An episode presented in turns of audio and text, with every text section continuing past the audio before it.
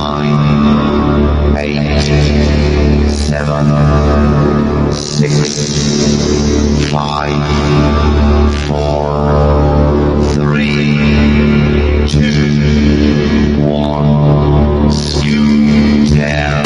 Прямой эфир радиокулятор.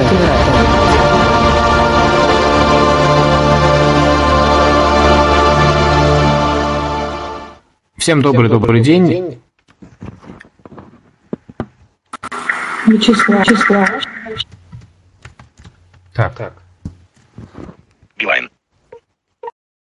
Да, извиняюсь. А, так вот, всем добрый, э, добрый день. Э, Сентябрь, э, 10 число, четверг. э, 16.00. И у нас очередная встреча, которая сегодня э, посвящена интересной теме. Мы, собственно, продолжаем серию, нашу серию встреч, э, ну, которые адресованы людям, ищущим работу. Э, Не секрет, что эта тема вообще актуальная, и часто можно слышать, что эм, трудности какие-то с этим происходят. Но времена меняются, динамично развиваются современные информационные технологии. А Коронавирус нам э, помогает э, в чем-то, так сказать, приблизиться к освоению новых э, технологий. И а, в продолжении, так сказать, встречи с Павлом Обиухом, который, я напомню, на прошлой неделе нам рассказывал о том, а, как работать на себя, как это оформить. Вот, так что, кто не слышал, пожалуйста, в нашем архиве эта запись есть. Сегодня говорим о том, как ну, заработать, слово такое, да, а, много или мало нам а, расскажут, да, но как э, получить доход, э, используя компьютер и интернет. И Надежда Василенко, блогер, э, известный в наших кругах, по крайней мере, а сегодня нам об этом расскажет. Сразу немножечко забегая вперед, такая небольшая реклама того, что на у наших коллег портала «Особый взгляд» есть э, э, такой, такой проект, который называется «Спецкурс», э, где незрячие люди могут записаться и пройти индивидуальное обучение с тренерами, в том числе и по WordPress, то есть в том числе и по созданию сайтов. Так что, кому интересно, заходите и заходите и записывайтесь. Вот такая была минутка бесплатной социальной рекламы. А, Ну, а теперь, э, Надежда, вам слово. Надеемся услышать что-то очень интересное. Всем доброго времени суток. Спасибо большое за приглашение. Сегодня будет очень интересный, очень насыщенный э, стрим, эфир. Если меня хорошо слышно, скажите, я переключусь на голосовую активацию, и мы тогда поедем. Да, хорошо слышу. Ну да, можно сказать, поехали. Отлично. А, Если меня действительно слышно хорошо, сейчас я расскажу о планах на сегодня, а именно по каким критериям я разбила данный эфир. А, Значит, э, во-первых, наш раздел, посвященный тому, как создавать сайты, будет немножечко таким а, очень-очень насыщенным. Я бы порекомендовала бы всем открыть какой-нибудь блокнотик или текстовый редактор, чтобы можно было записать различные термины и определения. Их будет много, и на каждый не всегда получится уделять достаточное количество времени. Что касается а, второго раздела, там мы уже рассмотрим вопросы, как сделать сайт привлекательным для нашего потенциального пользователя, который зайдет на нашу страничку и решит все-таки на ней остаться, а не убежать в панике и страхе. Третий раздел посвящен тому, как заполнять контентом сайт, чтобы он был качественный, как для поисковых роботов, так и для людей. А четвертый раздел, наверное, можно в скобочках написать э, для самых умных, для самых интересующихся. Это технические уже моменты для тех, кто в этом разбирается и хочет уже имеющийся сайт оптимизировать или все-таки, даже если еще этого сайта нет, хочет начать из таких вещей. После каждого раздела я буду давать время на вопросы, мы будем что-то обсуждать, но я надеюсь, что мы уложимся э, в час-полтора часа, потому что информации будет много, и я думаю, вы сильно устанете. В общем, скажите мне, вы готовы? Ну, не могу сказать за всех, но я готов. Выключить голосовую активацию. Пока никого не слышу. Готовы. Всегда. Готов. Отлично, ну тогда мы поехали. Значит, э, раздел первый. Можно ли заработать на сайтах и как? Э, Какую мы прибыль с него можем получать за счет каких средств? Сразу говорю, что интернет такая вещь, где нельзя взять и сразу же получить мешок денег за бесплатно, потому что фартануло. Обычно это связано с какими-то мошенническими схемами. Если вы хотите зарабатывать через интернет, всегда надо помнить, что это работа. Вы можете не выходить из дома, но вы также тратите большое количество часов на поиск информации, на поиск знаний, получение профессиональных навыков и саму работу. Те, кто думает, что сайт это пассивный доход, они немножечко некорректны. Я не могу сказать, что они ошибаются. В любом случае, сайт может приносить пассивный доход, но все равно время от времени надо будет его дорабатывать, смотреть, какие появились обновления, возможно, какие-то плагины устарели на вашем сайте и какие-то области не работают. Может быть, изменились алгоритмы оптимизации сайтов тоже. Надо держать руку на пульсе. По этой самой причине это тоже нужно рассматривать как работу, причем близко к предпринимательству. У вас нет никакого начальника, вы сами организуете свой день, и это очень бывает трудно. Самодисциплина – одна из самых таких важнейших факторов ведения работы в интернете. Неважно, чем вы занимаетесь, вы можете быть копирайтингом, вы можете быть бизнесменом, вы можете создавать сайты. Но тут очень важна организованность.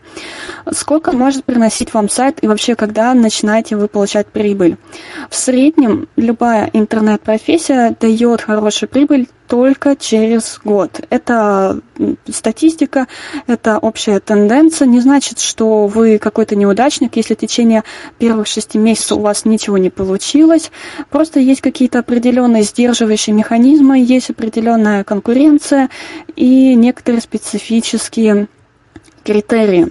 Что касается сайтов, почему именно год, мы рассмотрим это чуть-чуть попозже.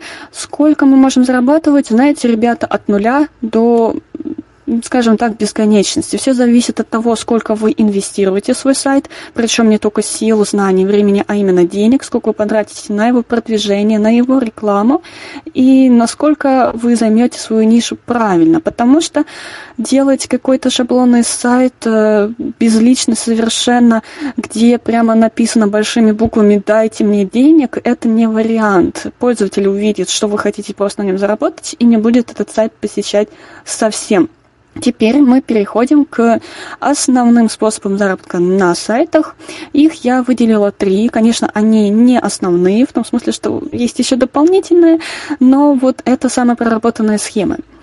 А, Первое – это реклама мы зарабатываем именно на рекламе, когда у нас есть какой-то контент, и уже мы устраиваем различные рекламные блоки. Сейчас можно, если у кого-то открыт блокнотик, записать первое определение RGB блоки. RGB блоки. Блоки, в которых показывается контекстная реклама. Это тоже терминология. Что это такое? Это места на сайте, блоки на страничках сайта, где вы размещаете какие-то рекламные объявления при помощи э, площадок, при помощи сервисов, которые вам предоставляют такие услуги. То есть вы не заключаете договора с определенным человеком, с определенной компанией. Это делает за вас э, так называемая аукционная контекстная реклама. Тоже, кстати говоря, это термин, хотя в контексте инструментов управления рекламой это немножечко другое. А Какие есть сервисы, которые предоставляют э, возможность вам показывать рекламу на сайте? Их очень много, можно находить самому, но есть и мастодонты, такие как Google и Яндекс. У Google это связка, которая называется Google Ads плюс Google AdSense. А у Яндекса это Яндекс Директ плюс рекламная сеть Яндекса, она же RSЯ сокращенно, она же партнерский интерфейс Яндекса. В чем минусы и плюсы этих площадок? Плюсы в том, что имея Google аккаунт или аккаунт на Яндексе, вы можете там зарегистрироваться, а, написать доменное имя своего сайта, отправить заявку. После получения одобрения вы уже можете размещать рекламу. Что там будет показываться в объявлениях? Ну, вам об этом даже думать не надо, потому что все зависит от поисковых запросов пользователя, и уже по его предпочтениям эти системы и Google и Яндекс сами будут ему подставлять необходимую картинку, ссылку, видеоролик, потому что там очень много существует различных форматов рекламы, показы э, медиа-контента. Если мы говорим о минусах, их намного больше. Во-первых, контекстная реклама, она дает меньше заработка, чем реклама от партнера, к этому мы сейчас вернемся. Во-вторых, тоже реклама на сети Яндекса, когда вы регистрируетесь, когда вы подаете документы для того, чтобы заключить договор с Яндексом, вы не заключаете это с конкретным человеком, вы заключаете со всей этой компанией. Вам нужно предоставлять не только данные паспорта, но также ИНН и СНИЛС. То есть тут уже такой тонкий юридический момент, об этом пишут даже сам об этом пишет даже сам Яндекс. В Яндекс справке об этом можно почитать. И тут нужно быть осторожными. Но у Яндекса есть один плюс по сравнению с Гуглом. Я сейчас чуть ниже к нему вернусь, когда мы будем говорить о партнерке. А, Google AdSense, он более удобный, более простой. А, настраивать там практически ничего не нужно, только а, места для показа рекламы, эм, на каких именно страницах. И, в принципе, все. Но тут есть другой минус. Это получение пин-кода. А те, кто имеют свой канал на Ютубе, с этим сталкивались э, не раз, потому что именно через Google AdSense тоже идет обработка денег. В том числе, если вы создаете сайты, хотите получать деньги за рекламу, регистрируетесь в Google AdSense, у вас встречается эта проблема, пин-код. Пин-код вам приходит не по почте электронной, а по почте обычной, то есть физическая верификация. Причем он идет от двух недель и больше, и пока он не придет, вы не можете запросить следующий. Всего запросить пин-код вы можете три штуки, после чего вы отправляете скан паспорта, и вас вручную заносят в базу. Очень все муторно, как минимум три месяца вы можете на это все потратить, и то это еще не все. А, это даже не минус, это такая тенденция, тот самый э, сдерживающий механизм. Чаще всего, чтобы показывалась реклама в ваших блоках на сайте, э, Google и Яндекс требуют, чтобы ежедневный трафик вашего сайта составлял не менее 500 человек. У других рекламных каких-то компаний, которые предоставляют подобные услуги, минимальный порог вхождения обычно составляет 50 человек и выше. То есть можно начинать и с них. А, это что касается контекстной рекламы. Если нет никаких вопросов, мы пойдем дальше, буду рассказывать про партнерские рекламы и ссылки. Я, кстати, призываю э, наших э, немногочисленных, правда, но э, все-таки слушателей в YouTube тоже писать в чат, мы обязательно озвучим ваши комментарии. Итак, есть ли вопросы, коллеги? Видим, Меня хорошо слышно? Да, есть, да, слышно. А, да, вопрос есть, есть а, один только вопрос. А, как сделать так, чтобы ну, не попасть к мошенникам, когда именно регистрируешься. Вопрос отличный, замечательно. И он, кстати говоря, касается не только различных рекламных агентств, способ практически один. Это читать отзывы и смотреть на то, э, как э, ну, другие пользователи взаимодействуют с этими компаниями. Всегда есть какие-то зарекомендованные площадки, которые предоставляют такие возможности. А, если мы говорим, допустим, о том же партнерском интерфейсе, там еще сложнее, потому что зачастую мы а, проводим небезопасные сделки, то есть приходит нам человек, написал нам на почту админскую, которая у нас торчала где-нибудь в подвале сайта и пишет, здравствуйте, такой-то такой-то, у вас сайт, я вижу, по автомобилям, я продаю автомобили, могу ли я заказать у вас рекламу, чтобы баннер о моих автомобилях висел на главной странице вашего сайта? Вы говорите, хорошо, договаривайтесь, и если не было площадки, где вы осуществляете эти безопасные сделки, скорее всего, он получит своих пользователей, потенциальных покупателей, а вы не получите свои деньги. По этой самой причине у Яндекса есть тот самый плюс, о котором я уже говорила. Это интеграция сервиса, который называется AdFox. Тоже можете записать. Пишется по-английски слитно ADFOX. Ну, получается, как add – добавить с английского без дополнительной буковки D, и Fox – как лисица. Все озвучивается. Вот, кстати говоря, что касается Google AdSense, что касается той же RSA, все озвучивается, все хорошо, просто сложно. Там действительно лежит очень большая теория, очень много каких-то умных слов, и придется покопаться с этим, но оно того стоит. Оно действительно того стоит. А, сервис AdFox предназначен для работы конкретно с какими-то фирмами и компаниями, моделируем ситуацию. Есть какой-то бизнесмен, который хочет заказать показ рекламы на вашем сайте. У него есть э, аккаунт в AdFox. Если человек заводит аккаунт на рекламной сети Яндекса, по сути дела, он заводит аккаунт на этом самом сервисе AdFox. Вы говорите ему, да, хорошо, я согласен предоставить свои услуги как площадки, на которой ты будешь размещать свою рекламу. Но я хочу все-таки себя обезопасить и провести более выгодную стратегию для нас обоих. Он присылает контактные данные через AdFox, ты подтверждаешь, что работаешь с этим работодателем, и все, дальше будет безопасно, Яндекс берет на себя этот щепетильный момент. Рекламные стратегии в Яндексе, именно RSA через AdFox очень удобно делать, что они под собой подразумевают. Например, к вам пришел человек и говорит, я хочу, чтобы баннер был 100 на 200 пикселей, показывался только на мобильных каких-то устройствах э, у 12-летних детей, которые живут в Саратовской области, там, в 2 часа ночи.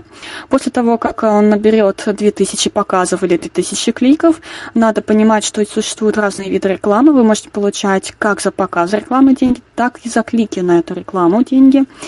И все, он такой вам дал техническое задание, и вы при помощи этого сервиса можете это все сделать. Так называемый ретаргетинг, это тоже можно записать термин. Я очень сорю за свою орфоэпию, но э, ретаргетинг. А, это позволяет вам а, максимально гибко подойти к показу рекламы. Кто будет видеть, какой из посетителей, те, кто первый раз зашел или является постоянным, в какое время суток, с каких устройств, с какой операционной системы. Очень много чего можно настроить, полезнейшая вещь, но это для тех, кто хочет заморочиться.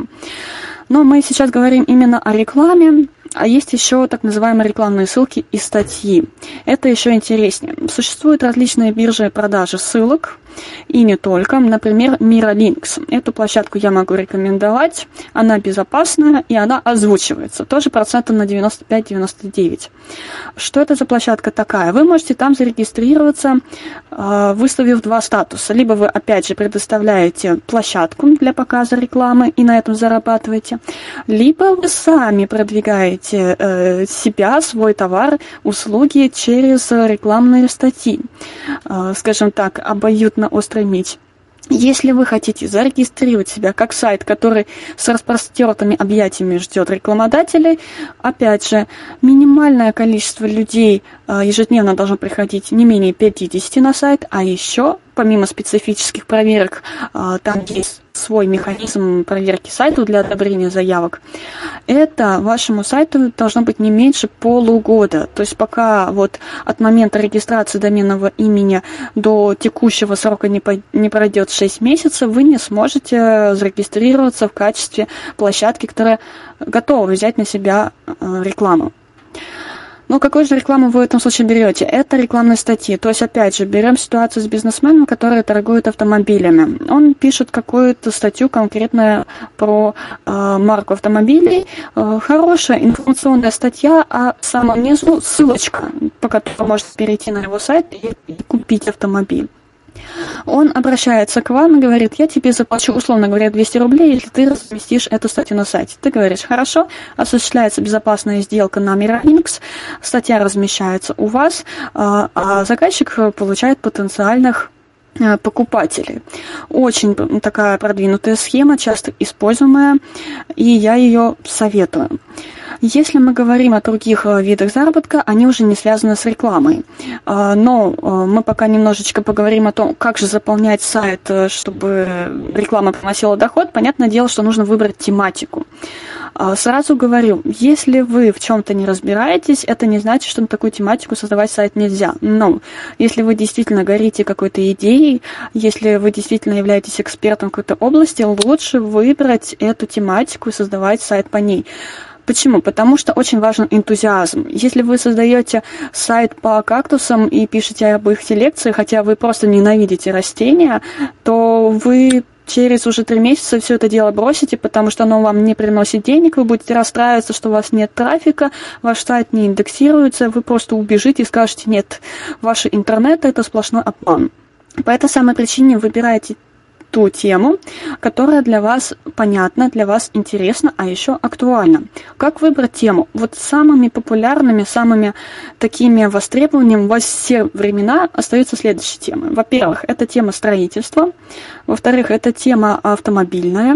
В-третьих, это тема финансов, страхования, инвестиций. Дальше идут более специфические темы. Это медицина и юриспруденция, тема красоты и здоровья, и ниже-ниже уже развлекательного характера.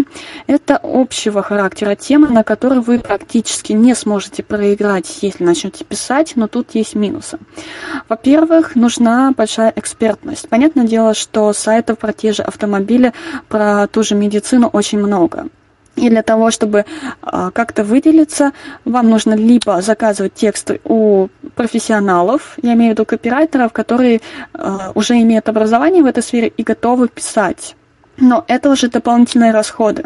Не каждый готов это потянуть самому, то тут придется очень много времени уделять различным новинкам, изучению всей этой темы, этой области. А, тут надо подумать. Если мы берем более специфические темы, не факт, что она зайдет. Например, большая ошибка делать сайт сезонного характера. Например, только о даче мы пишем. Естественно, что наплыв трафика будет весенние и летние месяцы, а осенний и зимний период будет у вас вот висеть с грустным э, ноликом или показателем ближе к нолику э, вашего трафика, посещения сайта. Но тут уже каждый выбирает сам. Главное не выбрать очень специфическую тему, например, как э, изготавливать вручную сумки из э, кожи бразильского аллигатора, потому что будет очень маленький трафик, и это не будет интересно большому количеству пользователей. А наша цель – это приобрести как можно больше аудитории, которая потенциально кликнет на рекламу, просмотрит рекламу, промотает рекламу, и не только получит полезную информацию, но и даст вам немножко заработать. Тут работает такой закон что мы отдаем, то мы и получаем. Если мы очень агрессивно заваливаем сайт рекламой, не только пользователи будут оттуда уходить, но и поисковые роботы будут через свои фильтры прогонять и постепенно снижать поисковую выдачу наш сайт, после чего, возможно, он полетит в бан. Если сайт полетел в бан, его просто можно удалить и забыть. Восстановить из бана долгий путь. Лучше создать сайт с нуля. Второй способ заработка на сайтах – это если у вас уже есть какая-то работа, вы являетесь профессиональным юристом, массажистом, музыкантом. Короче говоря, вы получили образование, у вас есть э, много лет практики, наработанная база клиентов, вы можете создать сайт-визитку очень популярный такой метод, его используют многие э, фрилансеры для предоставления своих услуг, скажем так, на стороне вне бирж. И это действительно работает. Тут важно, конечно, дизайн, оформление. Если вы предоставляете свои услуги, это обычно выглядит таким образом, что вы пишете информационные статьи а, около вашей тематики, например, о здоровье, если вы являетесь массажистом, каких-то интересных техниках массажа. Потом добавляете информацию в статью, что, а вот, кстати говоря, вы а, знаете интересный способ проведения массажа ушей и готовы со скидкой взять э, человека к себе, оставляете контакты, очень э, большая вероятность того, что эти клиенты пойдут к вам. Тем более, если с разрешения э, клиентов вы будете публиковать их истории на вашем сайте, когда они отзываются о вас, то есть, чтобы не просто был отзыв, а как интересная действительно история, люди тоже после этого начинают вам больше доверять. То есть, реклама собственных услуг через интернет при помощи сайта визитки очень хороший, очень хороший вариант, и он требует не таких больших затрат, как при первом. Третий вариант э, мы сегодня сильно рассматривать не будем, потому что об этом э, говорил Павел э, в одном из эфиров предыдущих. Э, как раз-таки это связано с предпринимательством. То есть, если вы продаете э, цифровой или обычный продукт, даже если это какие-то преподавательские услуги, онлайн-курсы, э, скрипты и сайты, я бы рекомендовала лучше воспользоваться теми площадками, которые могут утрясти все вопросы с налогообложением и берут комиссию с вас, но зато вы а, полностью защищены и можете предоставлять а, какой-то свой продукт э, конечному пользователю. Поэтому на этом мы сегодня останавливаться не будем. Есть четвертый способ, довольно-таки специфический. Он не для всех, потому что надо очень много думать, понимать, анализировать. Это раскрутка сайта в дальнейшем его перепродажи на интернет-аукционах, например, биржа Телдери. Она хорошо озвучивается, тоже процент на 95. Кстати, там есть большой справочный материал о том, как не попасться в руки мошенникам, а, которые хотят купить или продать сайт, и там очень много разделов, связанных именно с рекламой, то есть какие виды рекламы бывают, а, какие уже уходят в прошлое, какие остаются актуальными, сколько там можно заработать с одного вида, сколько с другого. Очень рекомендую там залезть, почитать. А, как выглядит схема перепродажи сайтов? Допустим, у вас был сайт, который вы создали с нуля. Через год он вам начал приносить стабильный доход за счет рекламы, условно говоря, 10 тысяч рублей в месяц. Вы можете выставить его на продажу э, через ту же биржу Телдери. Там безопасные сделки. Говорю сразу, если кто-то хочет с вами иметь дело вне этой биржи, типа, ой, ну ты что, мне не доверяешь? Да, вы ему не доверяете. Мошенников тут очень много. Максимально надо себя обезопасить.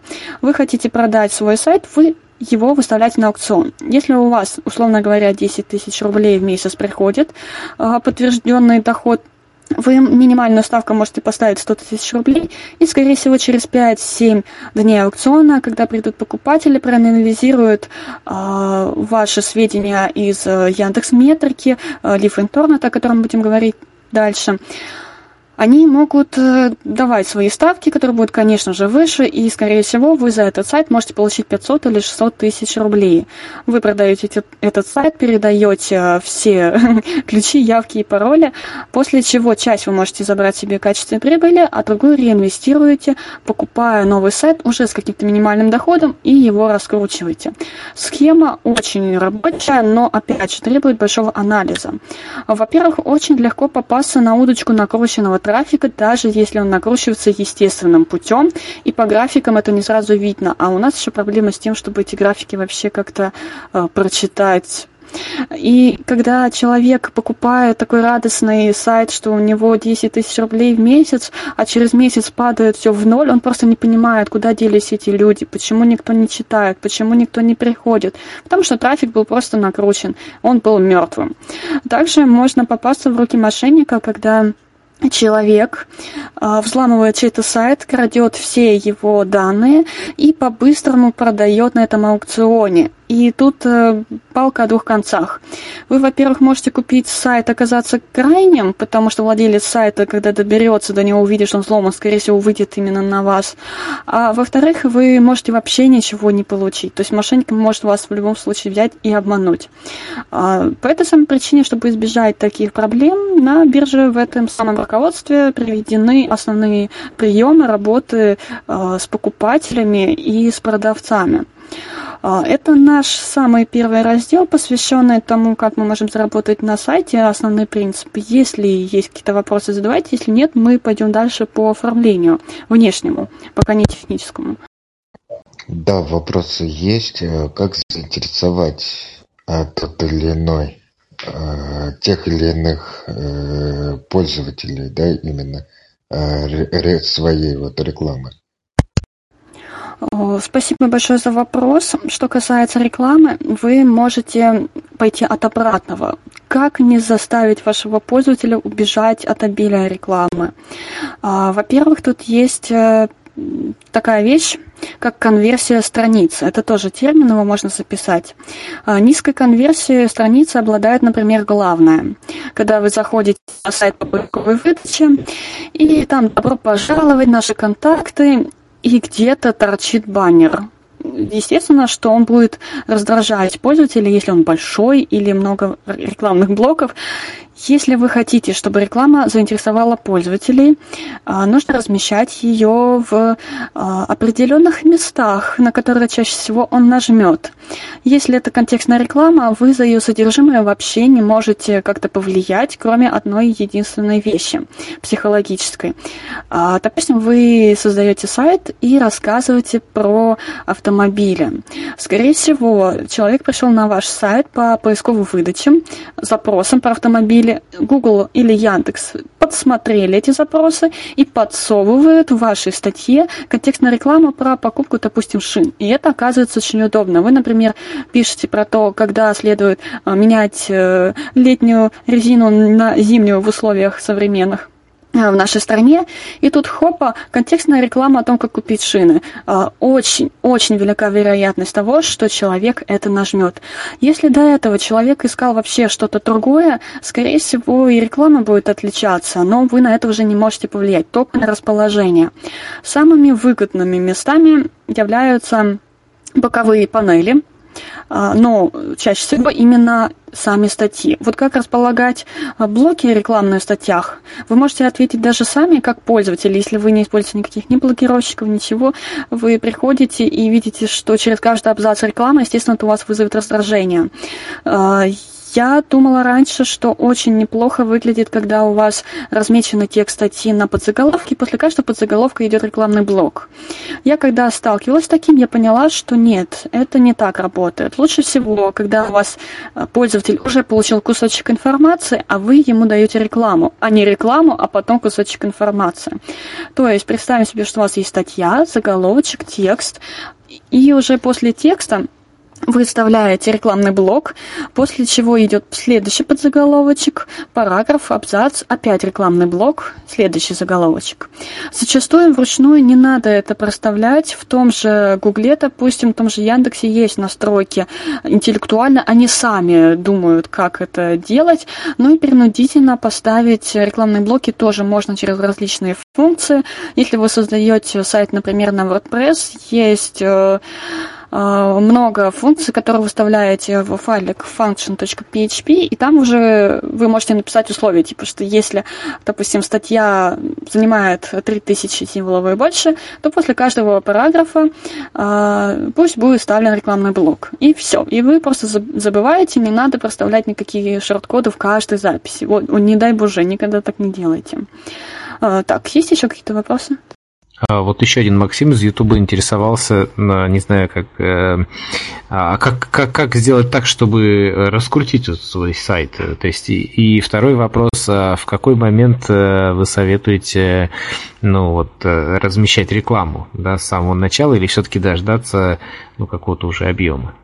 Ну вот первый вот именно про, а, если есть некоммерческий проект, но хочется начать. А, для того, чтобы рекламировать свой сайт, никогда не поздно. Можно, опять же, воспользоваться инструментом Яндекс Директа, э, сделать бюджет, так называемый. Допустим, вы тратите 500 рублей в день, э, и эти 500 рублей Яндекс тратит сам. То есть тут уже обратная ситуация. То есть не вы зарабатываете, а вы уже отдаете деньги различным площадкам, различным сайтам, сайтам на которых э, будет размещена реклама вашего товара, вашего сайта. Как вкладывать? Тут вопрос уже стратегии. Например, я знаю одного человека, который э, вложил 20 тысяч рублей в рекламу и за два месяца купил, потому что, вот, кстати говоря, именно его доход в месяц составляет где-то примерно 10 тысяч рублей. Э, и никогда не рано это делать. Просто нужно помнить, что саму рекламу вы, если пользуетесь тем же Яндексом и Гуглом, можете э, крутить, если у вас будет минимально 500 человек в день. Но тут, кстати говоря, интересная ситуация, потому что у вас они могут оформить заявку, и вы можете проскользнуть через все эти фильтры. А сейчас их столько много, таких алгоритмов, что не всегда понятно, как это и на кого работает, и если оно работает, то как. Но общие тенденции именно таковы. Показывать ли сразу рекламу?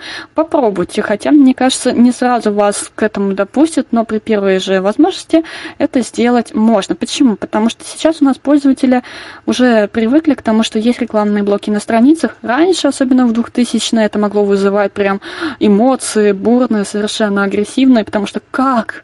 Вот ты зарабатываешь на мне? Да, мы зарабатываем, это наша работа. Просто если мы не очень навязчивы, это пользователям понимается. Кстати говоря, если вы создаете какой-то сайт, можно даже собирать донаты или пожертвования, если ваш проект является социальным. Это тоже работает, хотя я не скажу, что прямо вот может приносить стабильный доход, но попробовать можно всегда на развитие сайта, на оплату хостинга, на кофе админом, на булочки веб-мастером. А вообще, как вы думаете, вот э, этот э, некоммерческий проект, э, ну, можно и нужно ли рекламировать? И прилично ли это делать? Смотря, что вы считаете некоммерческим проектом, например, если у вас э, какой-то можно фонд для сбора пожертвований, я думаю, люди не поймут. Э, Он прямо так и написан, что для пожертвований, и они скорее действительно дадут деньги для того, чтобы эти деньги можно было кому-то передать, чем реклама их заинтересует. Я думаю, это просто чисто психологически не подействует на людей. Не потому, что это плохо, просто они это могут не понять. Ну, раз вопросов нет, идем дальше. А, Если хотите, я могу продолжить. Мы перейдем ко второму разделу оформления сайта. Мгм. Так, хорошо.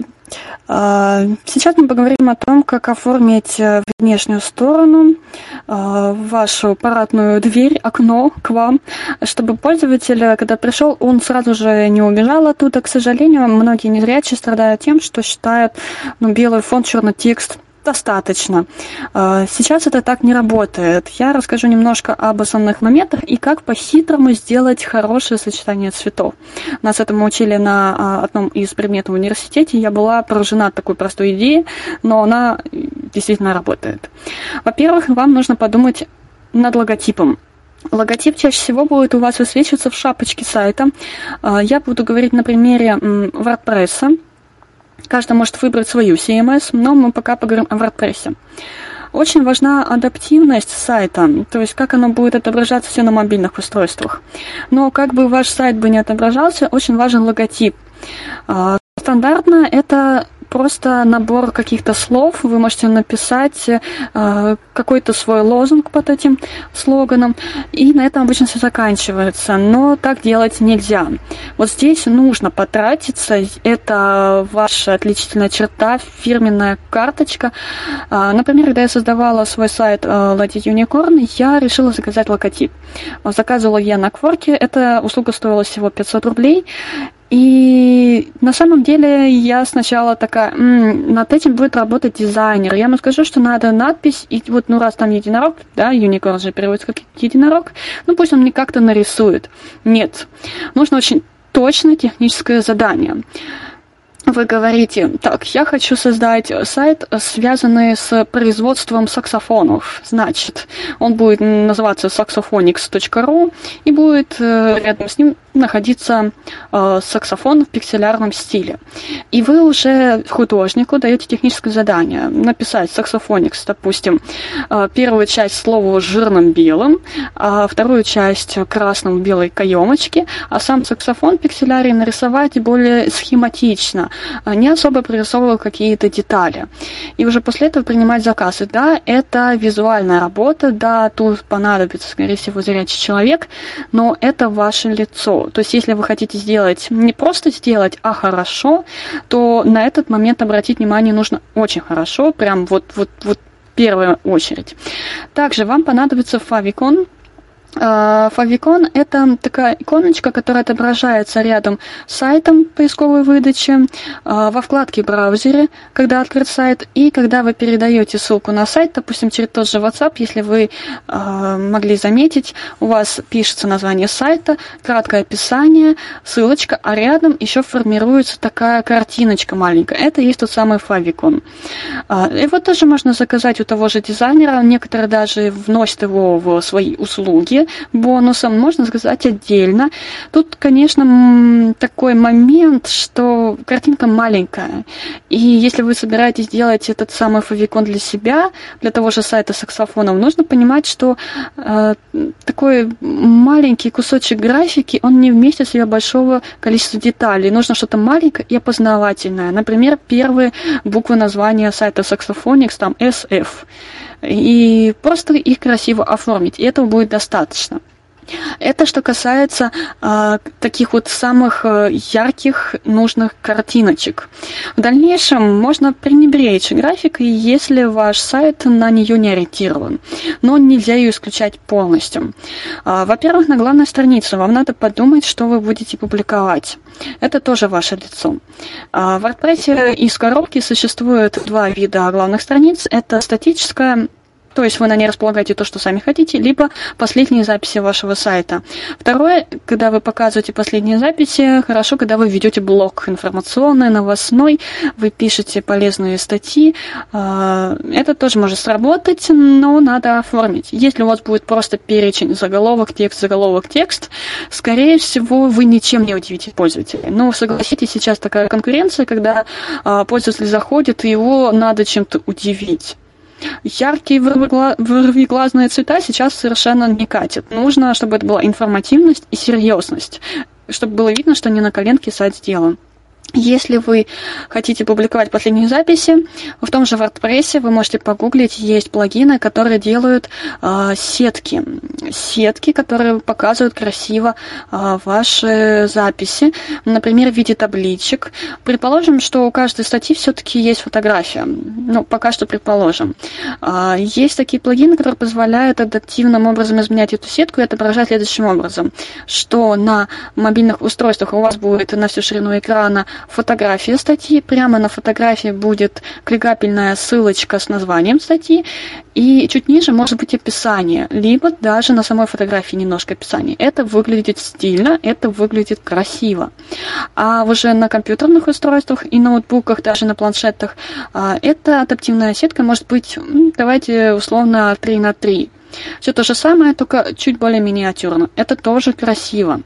И плагины нам позволяют решить эту проблему э, с не очень большими затратами и мыслями, как это выглядит, как это проконтролировать. В этом, конечно, плюс, но, наверное, все-таки помощь зрячего человека на первых порах может понадобиться, возможно. А что касается остальных оформлений э, страницы, когда мы выбираем именно статичную, можно написать информацию о себе. Причем можно не полениться, и почитать различные статьи о том, как написать такой текст, либо потратить деньги на копирайтера, который вам его напишет где будет рассказано о том, кто вы, для чего этот сайт, именно таким вот профессиональным языком, чтобы человек зашел и увидел не давление с вашей стороны, ты должен здесь остаться, прочитать все и кликнуть на все рекламные блоки, которые здесь поставил, пошел быстро и сделал. Нет, а вам нужно ненавязчиво привлечь к себе человека а, при помощи таких рекламных текстов. Это будет именно рекламный текст. Если вы собираетесь его заказывать у копирайтера, то обратите внимание, что все равно это будет рекламный текст. А, Фото сайта чаще всего оставляют контакты, вашу почту. А, если какая-то организация, то там обычно есть адрес и контактный телефон, но, скорее всего, это будет не про вас, если вы, конечно, не являетесь тем же массажистом, который принимают на дому. Там вы можете это все оставить. Также там а, зачастую публикуются различные счетчики, об этом мы тоже чуть-чуть пониже поговорим. Это что касается оформления главной страницы. Если вы используете различные CMS, то страницы, где публикуются, допустим, те же а, статьи, архивы статей, поиск и прочее, за вас, в принципе, позаботится сама CMS, вам только надо будет немножечко это все подкрутить, чтобы красиво выглядело. Что касается выбора цветов, Э, исследования говорят о том, что почему-то оранжевый цвет побуждает людей совершать покупки процентов на 20 чаще. Почему-то это он так работает. Но не стоит забывать и о насыщенности. Очень яркие цвета, они негативно имеют влияние. Человеку совершенно не нужно прийти и получить такой калейдоскоп эмоций из цветов. А, очень хорошо заходят э, цвета бледные, пастельные. Когда вы делаете контраст светлый фон и темный текст, его просто легче разработать с визуальной точки зрения, чем темный фон и светлый текст. Не потому, что второй вариант плохо, просто не всякий дизайнер может сделать это хорошо, даже если он зрячий и чему-то учился. Тут нужен особый подход. Но мы сейчас поговорим о том, какое выбрать сочетание цветов, чтобы оно подошло под наш сайт. Человек зашел и псих, психологически умилился. Ой, какой хороший сайтик. А, значит, схема работает следующим образом. Допустим, вы хотите писать сайт о медицине. А, вы заходите в Google или в Яндекс, ну и пишете а, медицина, врачи, скорая помощь, условно говоря. Э, заходите в раздел картинок, выбираете 5 самых первых картинок, которые выдает вам по запросу тот или иной поисковик. Э, потом заходите на сервисы, их очень много, они бесплатные, э, где выделяются основные цвета картинок. Загружаете по очереди картинки, будут таблички, и в различных нотациях RGB, HTML вы увидите, какие цвета являются основными основными. Берете по три цвета с каждой картинки и куда-то заносите, тот же блокнотик. Вот когда вы все это дело проделали, у вас три или пять картиночек дали э, в среднем, допустим, от 10 до 15 цветов, вы сидите, анализируете, э, какие цвета из этой выборки наиболее встречаемые. И выбираете из них три, не больше пяти, вот от трех до пяти главных цвета. Чаще всего для медицины это будут зеленый, оттенки зеленого, белый и оттенки голубого цветов. И вы уже апеллируя этими знаниями можете сделать следующее. Голубой цвет для шапки сайта, белый цвет для фона, темно-зеленый для заголовков. Черный, кстати, универсальный цвет, его можно для текста оставить, никто не будет возражать сильно. И тогда вы получите наиболее выгодный дизайн для своего сайта. Например, когда я делала для э, Lady Unicorn такой же разбор, ну, естественно, вышло, что самые частые цвета это розовый, э, фиолетовый, белый, и я оранжевый оставила просто, чтобы он был в некоторых местах. И все. А, то есть это такие основные правила подбора цветов, если вы не уверены в том, как же все-таки оформить в цветовой гамме сайт. Если есть какие-то вопросы, задавайте. А, раз вопросов нет, я тогда продолжаю.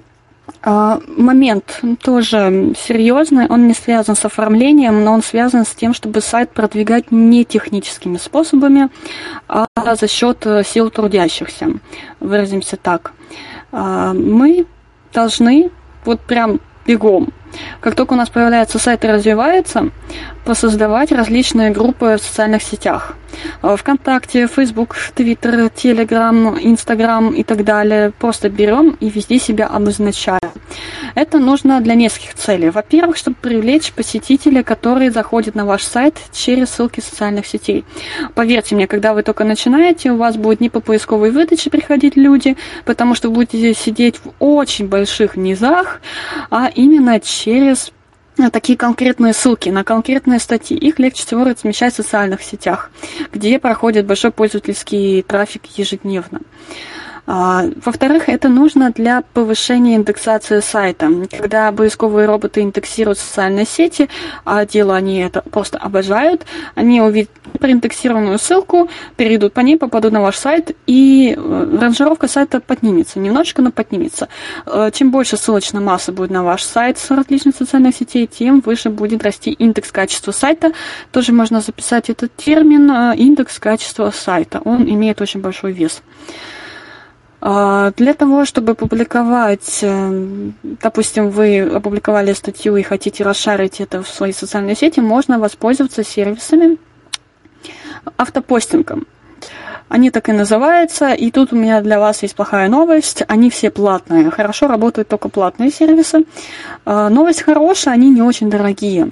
А, например, один из сервисов, hupi.ru, он стоит э, вот, премиумный аккаунт всего 400 рублей в месяц, в то время как э, другие сервисы могут только от 600 рублей и выше предоставлять свои услуги.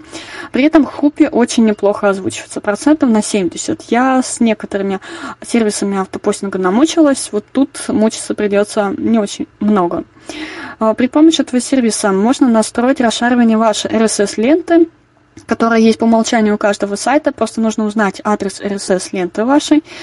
И вы можете а, при помощи этого сразу автоматически автоматически во все социальные сети постить новости о записях. А, чтобы красиво, на стену ВКонтакте, Facebook, Телеграм-канал упала заголовочек, фотка, прикрепленная к статье, аннотация, ссылочка. А, это все очень красиво, это все очень хорошо. Многие могут сказать, что ну зачем платить, если есть какие-то встроенные API, от того же ВКонтакте можно прикрутить RSS-ленту, я именно так и сделала. В том же Телеграме можно прикрутить бота, который который так и сделает. Но с остальными сервисами получается не очень удобно. Тот же Инстаграм, а, он очень ругается на аккаунты, которые начинают что-то постить. Довольно часто он считает, что тут сидит бот и может забанить такой аккаунт. А такие сервисы, они проводят максимально для вас безопасные автопубликации. Например, а, на том же kupi.ru вы можете а, заказать какой-то прокси-сервер со списком IP-адресов. Он будет их постепенно менять, подставлять динамически, и Инстаграм не будет сильно агриться на ваш аккаунт.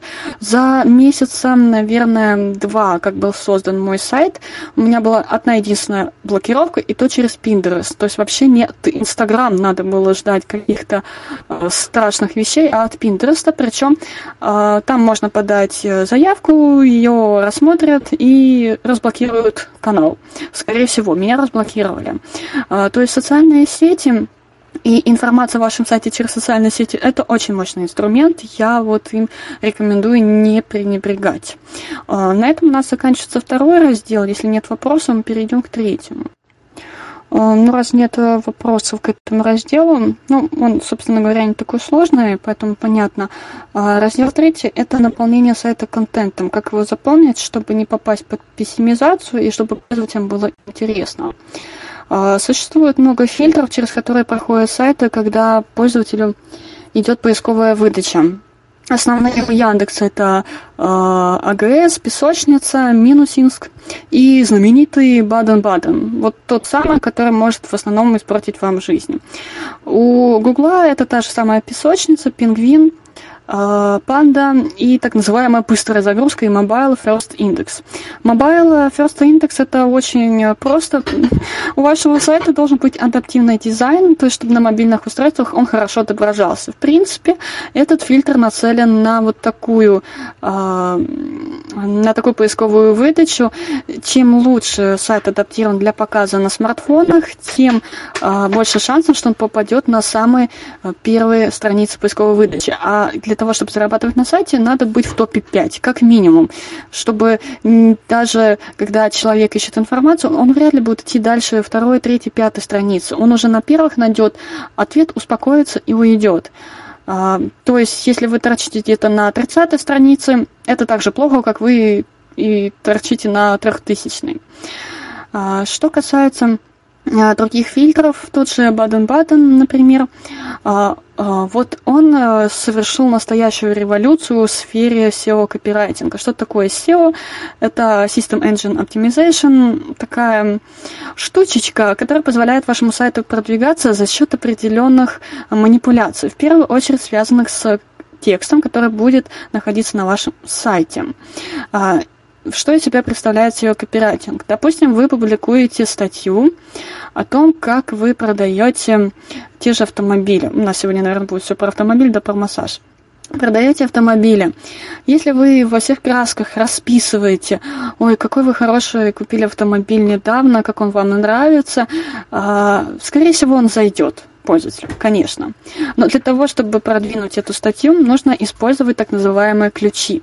А, есть различные виды вхождения ключей. SEO, копирайтинг топит за точное вхождение ключей, а, реже за непрямое и синомимич, синомимичное такое слово вообще страшное.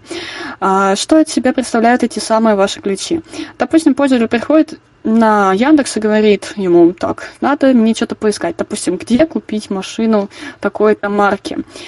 И если в каком-то тексте на сайте эта фраза фигурирует целиком, то есть даже если пользователь не брал ее в кавычки, не цитировал, то, э, скорее всего, такой сайт окажется в поисковой выдаче. Во всяком случае, так было раньше, до недавнего времени, года 2018-2019. А, почему? Потому что Поисковый робот зашел на сайт, пропарсил страничку, увидел это словосочетание и понял, что это, наверное, то, что нужно пользователю, и выдергивает это поближе к первой страничке поисковой выдачи. А, есть непрямое вхождение ключей, то есть где купить машину можно разбить на несколько а, фраз это тоже работало. Но на самом деле не только на ключах строится SEO, копирайтинг и вообще э, вся эта сфера, но там очень много нюансов. Но почему я на них не останавливаюсь? Потому что сейчас, после того, как появился тоже Баден Баден, э, набирает обороты LSI, копирайтинг, тоже можно записать этот термин, LSI, копирайтинг – на русский язык это переводится вообще страшно. Латентно-синтаксическое индексирование, если говорить проще, вы не просто пишете сухой автоматизированный текст, который позволит роботу выдернуть его повыше, чтобы пользователи пришли и точно вас прочитали, а вы как эксперт изучаете эту область, используйте профессиональные слова, не путать с канцеляризмами, а, и подготавливайте текст максимально качественно для пользователя. Вы просто забываете о том, что существуют какие-то там поисковые роботы, они на там что-то вот что-то ищут, шарят и парсят. Вы пишете хорошо именно для людей, и, э, как отмечают многие специалисты, которые работают в том же Яндексе, э, если текст написан качественно, он даже на запрос, где купить машину определенной марки, может выдать в топ-сайт, где этой фразы вообще не фигурируют ни в заголовке статьи, ни в тексте статьи. Но зато он появится. То есть уже идет работа над пониманием смысла, смысла текста, его полезности. Тут, кстати, очень размытое понятие индекса качества сайта, потому что если посмотреть определение, оно состоит из таких слов, как полезность для пользователя, адекватность, уникальность, э, э доверие от пользователя. Как получить доверие от пользователя? Тоже вопрос, но чаще всего доверие пользователей измеряется количеством комментариев, которые они оставляют к статьям, лайкам, репостам. Это тоже все считается. Кстати говоря, чтобы посчиталось, что пользователь зашел, вас прочитал, в среднем требуется где-то от 40 секунд. После этого уже даже Google Аналитика или Яндекс Метрика будет работать с этим трафиком и анализировать, кто пришел, зачем пришел, откуда он пришел. Есть определенные м, хитрости, э, чтобы психологически воздействовать на пользователя и не заставлять его раздражаться. Во-первых, существует так называемое правило трех кликов. А, любая информация на вашем сайте должна занимать путь по кликам не больше трех раз. А, допустим, если у меня в материалах сайтах лежит э, какой-нибудь тест, а, я должна сделать так, чтобы за три клика от главной страницы человек мог до него добраться. То есть, допустим, нажал навигационное меню, там нажал на пункт материала сайта, и в материалах сайта нажал на пункт тест по психологии, условно говоря. Это правило трех кликов. Если уже начинается длинная цепочка, из-за которых надо ставить так называемые хлебные крошки, если кто-то не знает, может погуглить, что это такое, а, то зачастую пользователь может просто устать от количества переходов, э, показов, и это не будет хорошо ни для вас, ни для него. Более того, перезагрузка страницы для пользователя это уже стресс, и следует пользоваться так называемыми Ajax запросами. CMS прекрасно решает эту задачу, но тут нужно помнить о этом самом фильтре, который называется быстрозагрузка. Это Google фильтр. Напоминаю, а, чем быстрее загружается ваша страница, тем выше по поисковой выдаче она будет находиться. А, конечно, очень многие э, те же CMS работают над тем, чтобы такая загрузка происходила быстро. Например, последняя версия WordPress 5.5 добавили ленивую загрузку фотографий. Она заключается в том, что когда у вас на экране находится несколько фотографий, но в видимой области экрана только одна, то вторая как бы не прогружается. То есть такая вот хитрость, но я пока еще этой функцией не пользовалась. Тем более, что такая функция есть во многих плагинах, э, можно установить и радоваться жизни. Кэширование страниц помогает, помогает сэкономить трафик, помогает э, э, увеличить шансы на попадание в самые первые страницы поисковой выдачи, но э, нужно помнить, что кэширование страдает необновляемостью какой-то информации. Иногда кэшируют только отдельные страницы, где информация не будет обновляться никогда. То есть э, вы написали страничку о нас и считаете, что этого достаточно, вы не будете менять. Вы ее избавляете от кэширования э, и все. А, так, если есть еще какие-то вопросы, обязательно задавайте. Если нет, пойдем дальше. Если вопросы будут, вопросов будет много, но если можно по концу, я пишу шпаргалочку. Угу. Хорошо. Теперь мы поговорим о том, как писать тексты.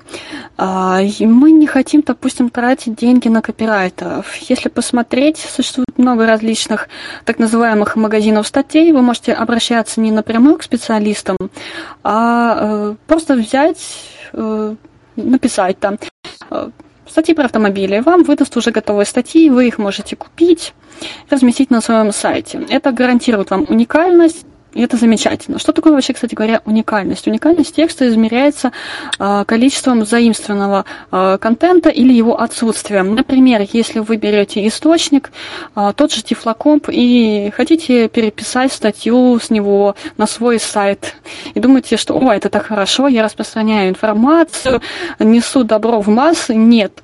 Скорее всего, вас будет пессимизировать, а возможно, вы даже полетите в бан именно за то, что вы, допустим, взяли Ctrl-C, Ctrl Ctrl-V со стопроцентной неуникальностью текст добавили к себе на сайт. Вас может немножечко спасти ссылка на источник, но всегда, если вы будете этим планомерно злоупотреблять, скорее всего, вы не привлечете ни пользователей, потому что у них уже есть этот самый первый источник, а значит, вы им не интересны, ни поисковых роботов, потому что для них вы тоже не интересны. А, если вы делаете рерайтинг, то есть переписываете статью, переписывать надо качественно.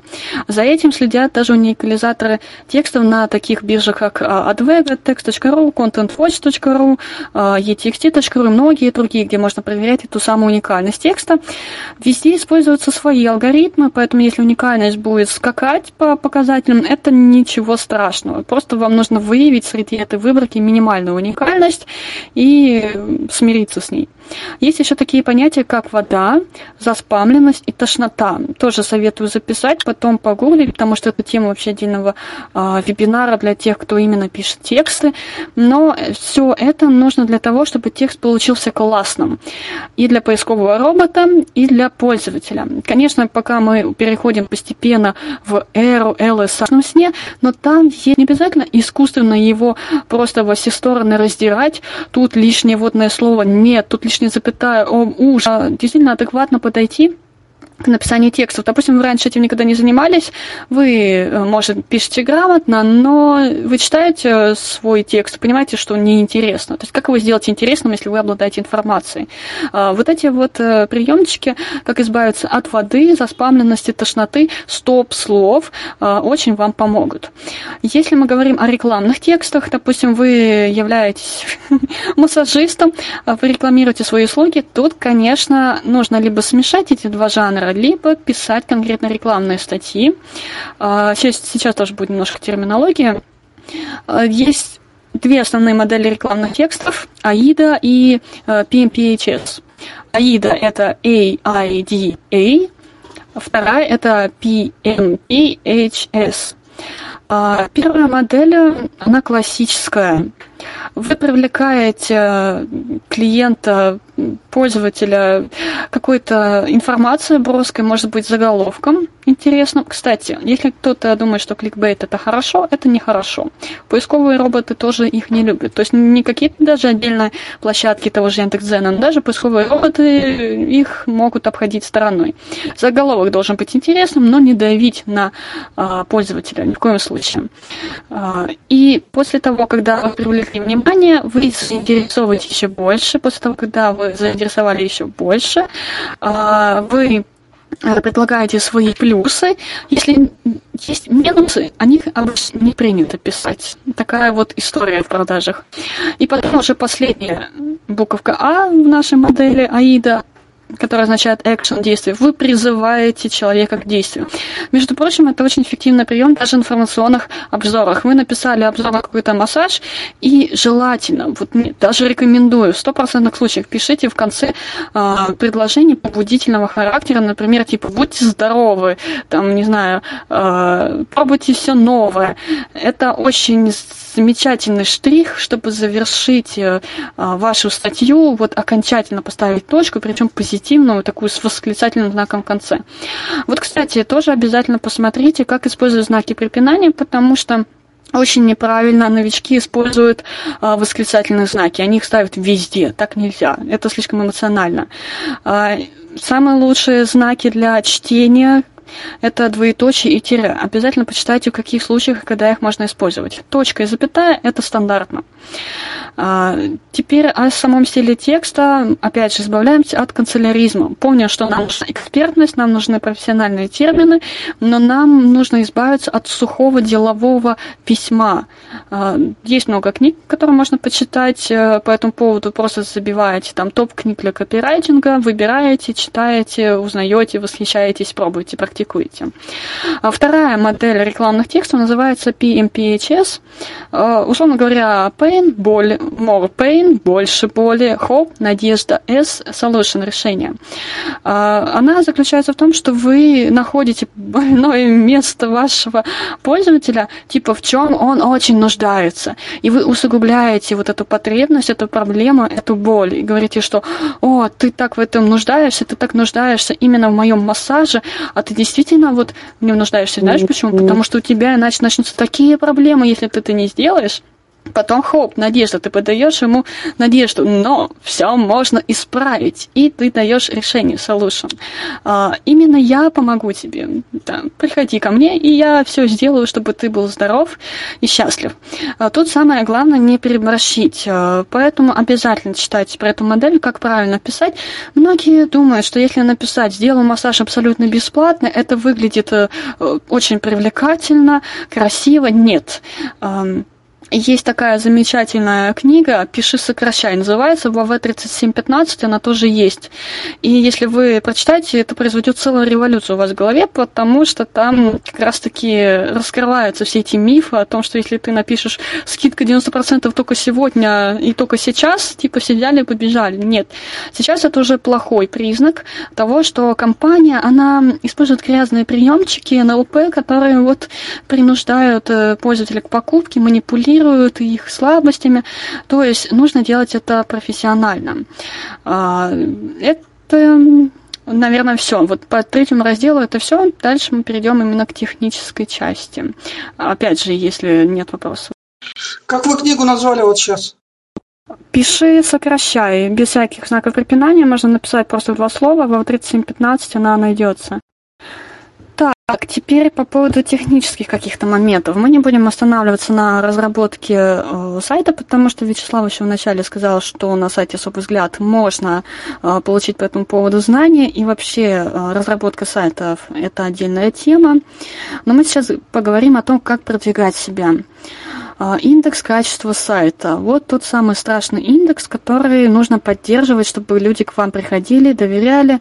По индексу качества сайта на тех же биржах, а, на тех же интернет-аукционах будет оцениваться дороговизна вашего ресурса, стоит ли на него тратить большие деньги или стоит с таким презрительной усмешкой. Для того, чтобы получить индекс новичку, это надо очень постараться. Ходят мифы и легенды о тех же песочницах, существуют они или нет, эти фильтры Яндекса и Гугла. Тем не менее, как они влияют на новичков? Считается, что если сайт молодой, даже супер полезный, супер продвигаемый теми же инструментами Яндекс Директа или Google Ads, то он, ну, он все равно будет находиться ниже других сайтов, которые уже э, несколько лет, даже, может, даже лет 10 находились в системе интернета, и они будут выдаваться выше, чем вы. Но типа их тоже можно переплюнуть. Каким образом это сделать? А, во-первых, надо оставлять о себе информацию везде. А, индексация вашего сайта идет через индексирование ссылок, которые вы этот на сайт ну, оставляете. Как я говорила, допустим, это социальные сети. Очень хорошо помогает. Во-вторых, вы можете купить место на каком-то сайте, очень хорошем, продвинутом, который имеет большой трафик, допустим, 100 тысяч людей в день. А, вы можете написать владельцу и сказать, можно я у тебя где-то на страничке оставлю ссылку на свой сайт. Даже не обязательно, чтобы это смотрели люди. Вообще не обязательно. Главное, чтобы эта страница индексировалась роботами. А, и за какую-то условную цену он соглашается, размещает вашу ссылку. А, на таких сайтах больших э, поисковые роботы индексируют постоянно. Если они видят непроиндексированную ссылку, они сразу туда бегут. То есть они попадут именно к вам, и таким образом существует целая схема, когда такие большие мастодонты э, буквально тянут на себе э, по нескольку маленьких сайтов, которым очень нужно продвинуться в рейтингах. Понятное дело, что это не всегда выгодно самому сайту, донору, но если платят хорошо эти новички, то, естественно, их берут. А потом можно воспользоваться следующим алгоритмом, но он потребует уже больше времени и сил от вас. Это ходить по тематическим форумам, э, схожими с тематикой вашего сайта. Вы там, допустим, пишете про инвестиции, посещаете такие тематические форумы, читаете ветки и говорите, я согласен там с предыдущим оратором, вот э, тема инвестиций в этом году обусловлена такими-то критериями. Вот, кстати говоря, здесь можно почитать об этом и вставляйте ссылку на статью на вашем сайте. Если вы будете просто раскидываться ссылками, естественно, что это будут спам-комментарии, никому они не нужны, скорее всего, они даже не попадут на сайт, не будут одобрены, и это просто действие в пустоту. А, поэтому я в самом начале говорила, что если тема создания сайта вас интересует не только как заработка, но и просто когда вы делитесь информацией, в чем-то хорошо разбираетесь, это для вас только плюс, потому что вы везде и всюду будете соприкасаться и с людьми по схожим интересам, а, возможно, на это будет основано благотворное сотрудничество, так вы еще можете продвигать и свой сайт. Это очень полезно. Также существуют такие вещи, как рейтинги, например, рейтинг э, э, Live Internet, там можно завести, даже нужно, счетчик. Это чуть ли не первое, что нужно сделать, потому что за счет этого счетчика а, на тех же и интернет-аукционах будут потом смотреть а, люди, покупать или не покупать сайт. Но что важнее всего, рекламодатели почти всегда требуют аналитику слив интернет, то есть показ вашего трафика. А, вы можете сделать а, показ трафика через Live Internet открытым, либо запаролить, и тогда просто вы этот пароль отдаете вашему рекламодателю. А также на том же Live Internet есть рейтинг. Вы там когда заводите счетчик, ваш сайт, он попадает в рейтинг, так называемый. Это тоже больше нужно для индексации роботов, чем людей. А, хотя, хотя, как сказать. Есть еще новый такой рейтинг от Mail.ru, называется pulsemail.ru. А, более специфический, скажем так. Эм, если вы замечали, иногда в сервисах мейла, допустим, в той же почте, присутствует какая-то внутренняя интегрированная реклама, вроде бы и не блоки, но при этом это все-таки реклама. Так вот, сайты, которые а, там находятся, чаще всего они есть в этом pulsemail.ru. То есть, если вы там зарегистрировались, ваш трафик растет, индекс качества сайта поднимается, а, повышается вероятность того, что когда-то и вы будете торчать в рекламе у кого-то на почте. То же самое относится и к сервисам Гугла. Например, есть Google Discovery, такой же рейтинг, но как туда попасть, никто не знает. От вас это вообще не зависит. Очень размытая такая тема, но просто не стоит забывать, что это есть. Можно про это почитать. А для продвижения RSS-ленты можно зарегистрироваться на сервисе FeedBurner, хотя многие говорят, что он, может, скоро канет в лету, но при этом все равно свои фиды они регистрируют там, то есть RSS-ленты. Это тоже может оказаться весьма полезно. Для анализа каких-то проблем на сайте, какие являются страницы самыми популярными, какие внутренние переходы по страницам совершает пользователь, сколько этих вообще пользователей пришло, можно воспользоваться такими вещами, как Яндекс Метрика и Яндекс Вебмастер. Тоже рекомендую и там, и там зарегистрироваться. Все хорошо озвучиваться, не пугайтесь. А, Яндекс Метрика как раз-таки нужно больше вам для анализа а, на фронте, скажем, да, выразимся так. То есть, кто к вам пришел, по каким страницам, а, даже там можно посмотреть полный возраст, хотя не очень понятно, по каким критериям это все оценивается. Но это далеко не единственное скажем так, э, критерии, по которым можно оценивать э, свою успешность, успешность своего сайта, тем более, что в Яндекс Метрике можно выставлять цели различные. Я очень рекомендую прочитать про работу Яндекс Метрики отдельно. Это отдельный даже, скажем так, вебинар можно этому посвятить. Яндекс Вебмастер более глубокий, он анализирует проблемы на сайте, а, он их разделяет на три а, критерия, три градации, то есть это могут вообще фатальные какие-то проблемы, которые надо срочно решать, какие-то средненькие и такие рекомендательные. Например, мне он присылал уведомление о том, что, ой, вы знаете, у вас фавикон отсутствует, это плохо, это больше рекомендательное. Если он говорит о том, что отсутствует тот же самый robots.ru, э, robots.txt, Извиняюсь, это уже проблема. Про robots.txt обязательно почитайте, что это такое. Это нужно как раз-таки для поисковых роботов, которые индексируют ваш сайт. А, также следует почитать про XML-карты статические и динамические. Это тоже нужно для индексации сайта. Это такие технические моменты.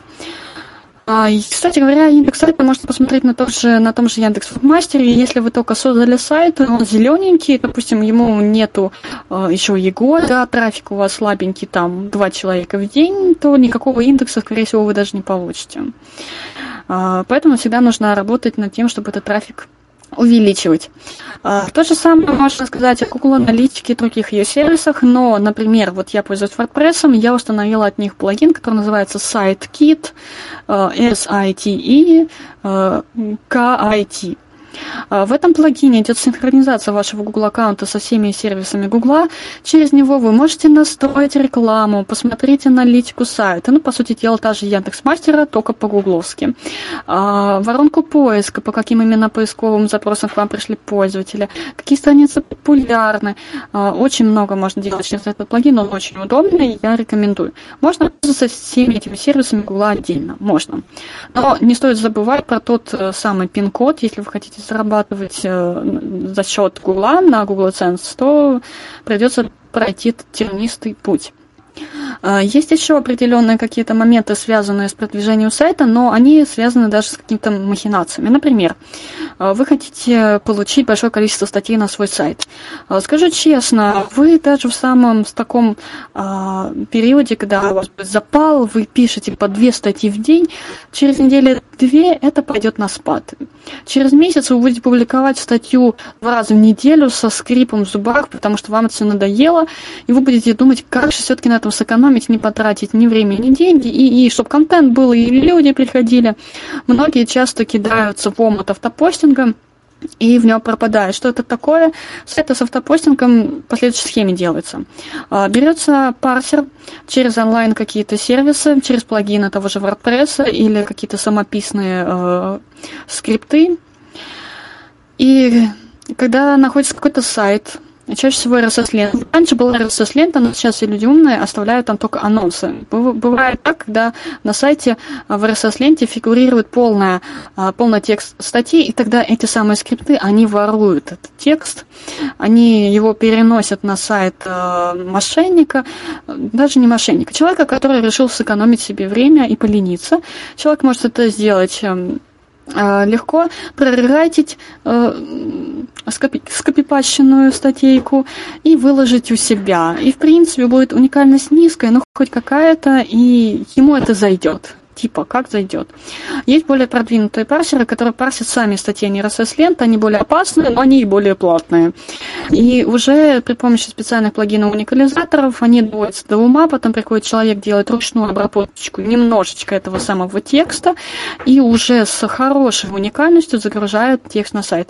Работает эта схема? Работает, но она требует очень больших мозгов, чтобы обойти и ограничения пессимизации поисковых роботов и при этом интерес у пользователя вызвать но сокращает время написания, безусловно. Я не говорю, что это прям очень плохой путь, просто чаще всего, в 95% случаев, любая неправильная настройка, желание облегчить себе жизнь приводит к плачевным последствиям. Есть еще один вариант, а, но он очень сильно замороченный. Он связан с тем, чтобы получить архив статей уже несуществующего сайта. Раз сайта нет, значит уникальность этих статей будет стопроцентная. А, тут существует много различных вариантов, как это сделать. Например, опять же, купить через ту же Телдере архив сайта и все. Потому что там есть раздел, когда покупается сайт без домена, а только его содержимое. Вы его покупаете, а, потрошите статьи, добавляете на свой сайт без всякой обработки. Потому что, нет, вы, конечно, можете проверить и уникальность на всякий случай, безусловно. Кто предупрежден, тот вооружен. Но чаще всего обработки не требуется. Другой вопрос, что не часто можно встретить такие а, предложения, они быстро идут на расхват. Есть второй вариант, называется он веб-архив. Погуглите этот сайт. В этом, на этом сайте собираются а, сведения о тех сайтах, где э, уже эти статьи имеются, вы можете их просто скачать. Причем существует такой интересный э, способ. Э, Сейчас помню, как называется этот сайт, где показывается освобождение доменных имен. А, ник.ру. А, на ник.ру вы можете скачать файлы в которой содержится перечень доменных имен, освобождающихся в ближайшие дни, там 5-10 дней. Вы можете даже выбрать уровень доменного имени, ну, допустим, я имею в виду второй уровень, когда там вот есть .ru, .rf, .com чаще всего выбирают .ru, потому что наиболее многочисленный по территории СНГ, в частности в Российской Федерации, естественно, и э, вы скачиваете этот файл, просматриваете его, выбираете доменное имя, которое вам примерно говорит о его тематике. Например, если это женский сайт, то там может фигурировать такие слова, как beauty, lady, fashion и другие. И после этого вы бежите в веб-архив, находите этот сайт, если он фигурирует у них в перечне, вы просто скачиваете с него статьи. То есть там бегает робот и, и скачивает э, все эти статьи со страниц. А потом вы ждете, когда этот сайт будет удален, и смело себе перекачите все эти найденные статьи. Очень скользкий способ имя владелец, может быть, сделал это намеренно, не проплатил регистрацию, не продлил. Почему? Он может его просто кому-то перепродать за эти оставшиеся буквально там три дня, допустим. Во-вторых, его может уже выкупить сам по себе другой человек, когда увидел, что домен освобождается. Так происходит довольно часто, особенно если домен короткий. От трех где-то начиная буквы. Чем короче домен, тем он дороже. Даже существует определенное направление заработка в интернете, когда вы предполагаете, что новая компания будет создавать сайт, вы создаете несколько доменов различных э, уровней, когда фигурирует э, какое-то а, название, аббревиатура из трех букв и дальше .ru, .rf, .org, .com и выставляете на продажу. Скорее всего, у вас их купят. Причем купят дорого. Существует а, целое направление, целая наука, как этим заниматься. Но мы сегодня не об этом. И когда освобождается тоже домен, вы взяли архивы, счастливые понеслись к себе публиковать на сайт. Ведь больше сайта старого нет, чужого. Вы взяли все его материалы совершенно легально и хотите публиковать. Ну, во-первых, кто-то может это сделать успеть до вас. Во-вторых, того же владельца может остаться этот архив, и он, возможно, просто переехал на другой домен и там уже все сделал. А, то есть вопрос тут довольно-таки сложный. И я бы хотела подытожить этот раздел тем, что всегда надо быть честными, прозрачными и вкладываться. Чем больше вы попытаетесь как-то обойти какие-то механизмы, схалявить, сыграть на чьих-то чувствах, тем хуже это будет для вас. Потому что те же алгоритмы, э, оптимизации сайтов, они меняются. И если вдруг выяснится так, что э, они будут направлены именно на неинтересные статьи с какими-то уловками НЛПшными, то под удар вы можете попасть легко. Если вы ведете сайт давно, и весь контент построен именно по этому принципу, я сую рекламу во все места, я максимально давлю на пользователя и использую прямое вхождение ключей, которое совершенно неудобно читаемое, я считаю, что это хорошо, но мне помогает. Нет, технически, может, ты кого-то там и обманываешь таким образом и думаешь, что это катит.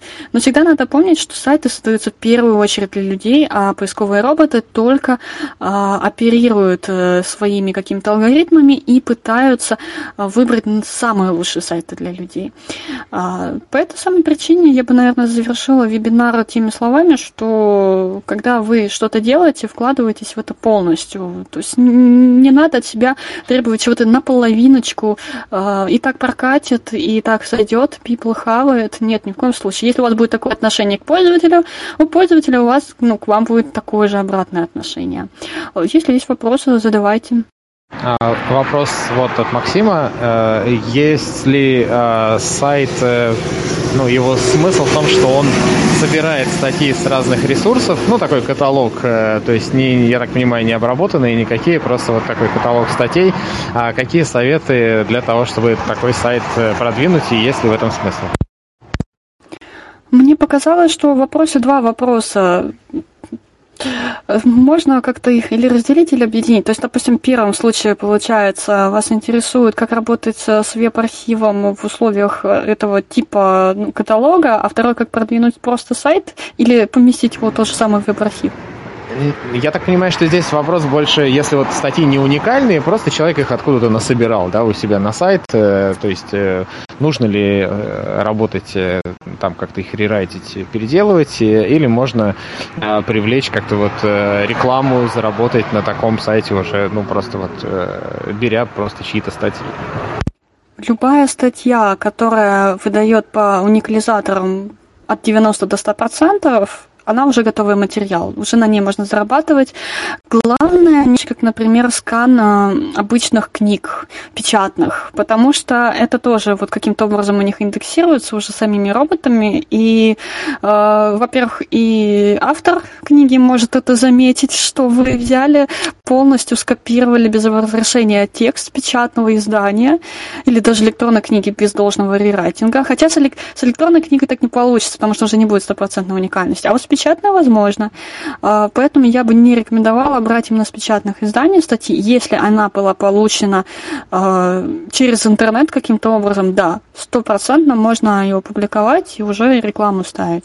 И э, еще, может, я пропустил, вот э, какие ресурсы, ну, где можно проверить вот уникальные статьи? А, Значит, текст.ру самый популярный, можно проверить уникальный сайт. Там contentwatch.ru тоже проверяет уникальный сайт. Удобно на нем смотреть, э, какой процент уникальности совпадает с каким сайтом. Ну, допустим, он пишет, что э, текст обладает уникальностью там, в 70%, а вот 30% неуникальности, это вот э, с этой ссылочкой связано. Вы переходите по ссылочке, смотрите, какой же неуникальный фрагмент в статье с другого сайта вас подвел. А, На Content Watch там можно в день проверить два бесплатных текста с одного IP-адреса. А, Также есть э, advega.com, но там там хорошо делать анализ текста. Вот, вот эти вот самые а, вода, тошнота, а вот как проверять там уникальность текста без э, регистрации, я не знаю. Он мне требовал регистрацию, после чего оставало ограничение 2000 или 3000 символов на текст, после чего либо покупай, либо как-то нарабатывай. А ttxt.ru очень строгая э, уникализация. А, Но, насколько я знаю, для того, чтобы ей воспользоваться, нужно выполнить хотя бы один заказ, э, и уже тогда будет бесплатно, а так оно платное. Но я сейчас так рассуждаю, что у меня там есть аккаунт как э, копирайтера, и я вот столкнулась с такой проблемой. Есть еще другие сервисы, например, Главред. А, Там он, короче, очень прикольно. Вы, допустим, написали текст, у вас там нет ворда какого-нибудь, а, хотя печально. Ну, короче, можно просто туда поместить свой текст, и он помимо орфографических ошибок еще подсветит. Это можно через Insert F и в Джози, и в NVDA просмотреть подсветку света, подсветку света, подсветку текста, он покажет э, стоп-слова. То есть то, что можно из текста убрать, потому что оно не нужно. А, еще вопрос, а нужно ли обращать внимание, ну, например, а, смотреть какие-то популярные запросы в поисковых системах и пытаться активно использовать их при написании статей?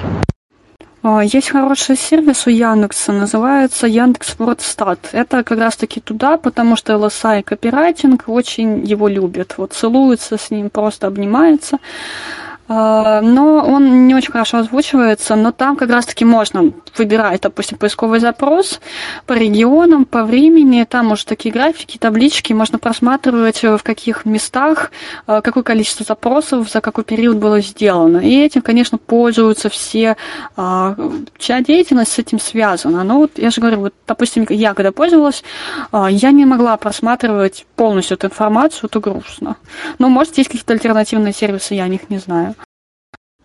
Хотя я бы, наверное, еще добавил следующее. Есть э, разные виды стратегии.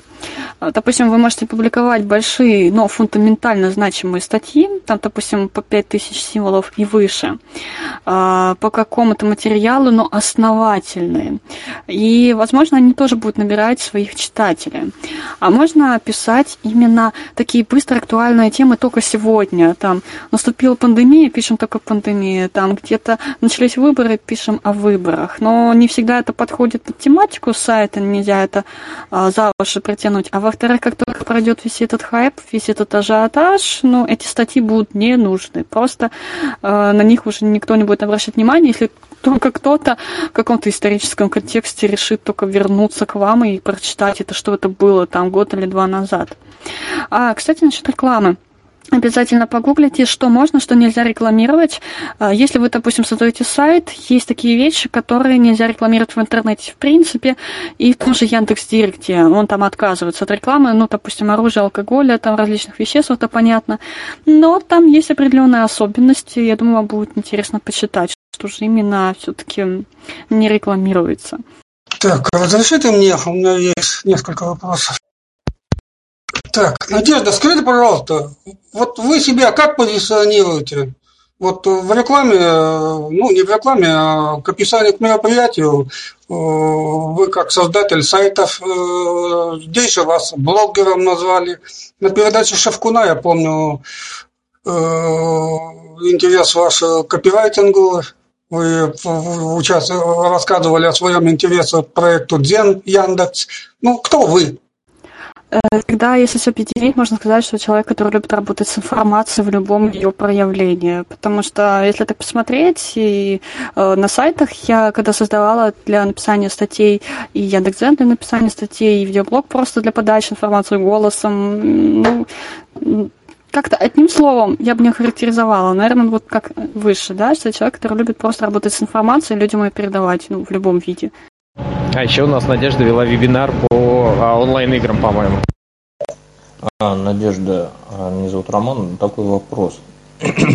А, Вот э, я просто не с самого начала, может быть, э, прослушал. А, В WordPress сейчас э, там а, заменился обычный редактор на Гутенберг. Вот с ним есть возможность как-то адекватно работать для нашего, для нашего брата? Есть. Э, На сайте тифломир.ру наш админ Сергей Пестов с ним и работает. Хотя я не понимаю как, мне очень удобно через классические работать и все. А, а вот и, там, даже если брать тот же редактор блока, ну, это кому как удобно. Мне, допустим, удобно через классические. Ну, то есть он, конечно, заменен, да, но есть возможность классически вернуть. То есть возможность вернуть Да, да. классический м- можно. Просто у меня вот обновился и Гутенберг, и как-то назад его откатить можно. А, Вообще, если вы обновляете WordPress, но не обновляете базу данных, то менее болезненно вернуться. А, Тем более, всегда можно установить плагинчики, которые позволяют э, переключать это даже пользователям, чтобы пользователи мог переключать, если ему разрешается публиковать что-то на вашем сайте от лица автора. Ну, то есть можно. Я вот, например, у меня новая версия WordPress и старый, старая версия редактора. Благодарю. Ну да, я также плюсую. А, вопрос э, по логотипам, наверное, еще. А есть э, разные сервисы, которые позволяют автоматически их как-то создавать. Был ли опыт э, и что про это можете сказать? Я пыталась скачивать какие-то приложения на Android, но столкнулась с тем, что это как в стенку головой, они не озвучивают, ну как, а, пока ты еще в каком-то интерфейсе выбора чего-то, да, ну там инструменты какие-то, вставить текст, рамочку, шаблон, а само полотно, где надо это все перетаскивать, ну нет. И э, я думаю, сразу будет заметно, что делал человек или вы сами лепили. Поэтому я бы все-таки рекомендовала воспользоваться человеком. А, еще спрашивают, э, будут ли, э, ну, будет ли возможность к записи прикрепить э, какие-то плагины вот для WordPress, может быть, какие-то проверенные, полезные. Ну, я могу прикрепить и сделать чек-лист, просто смотреть, что имеется в виду под полезными плагинами. Есть какие-то необходимые плагины для той же оптимизации сайта, есть плагины для визуала, есть плагины вообще для своих каких-то целей. То есть, ну, э, смотря что имеется в виду, так могу составить э, штучек 15 э, ссылок, названий. Ну, я думаю, речь идет вот по тематике, да, то есть про а, ну, то, что, что пригодится человеку для там, размещения э, рекламы, может быть, вот э, про а, то, что вы говорили, Google Sitekit, э, может быть, какие-то тут в этой. Я предлагаю сделать проще. Я могу опубликовать где-то статью или эту вещь про свои плагины, чем у меня там Да. стоит, потому что у меня их там штук 20. Всем за глаза хватит. мне кажется. Ну, для тех, кто WordPress увлекается. Скажите, пожалуйста, вот вы рассказывали про, ну, скажем, методику определения цветов на сайте, да? Ну, предположим, я выбрал картинки, определил вот 3, 3 4, 5 оттенков каких-то, которые характерны для, ну, конкретной тематики. А скажите, вот каким образом, ну, по вашему, из вашего опыта, каким образом вот эти оттенки, ну, скажем так, применить, применить понравившейся теме? Как вот это, вот вы делаете? А, Я рекомендую темные цвета, если можно определить, что это все-таки более темные цвета, использовать для текста, рамочек, э, таких вот элементов, которые надо будет читать. А, Более светлый цвет можно использовать для фона.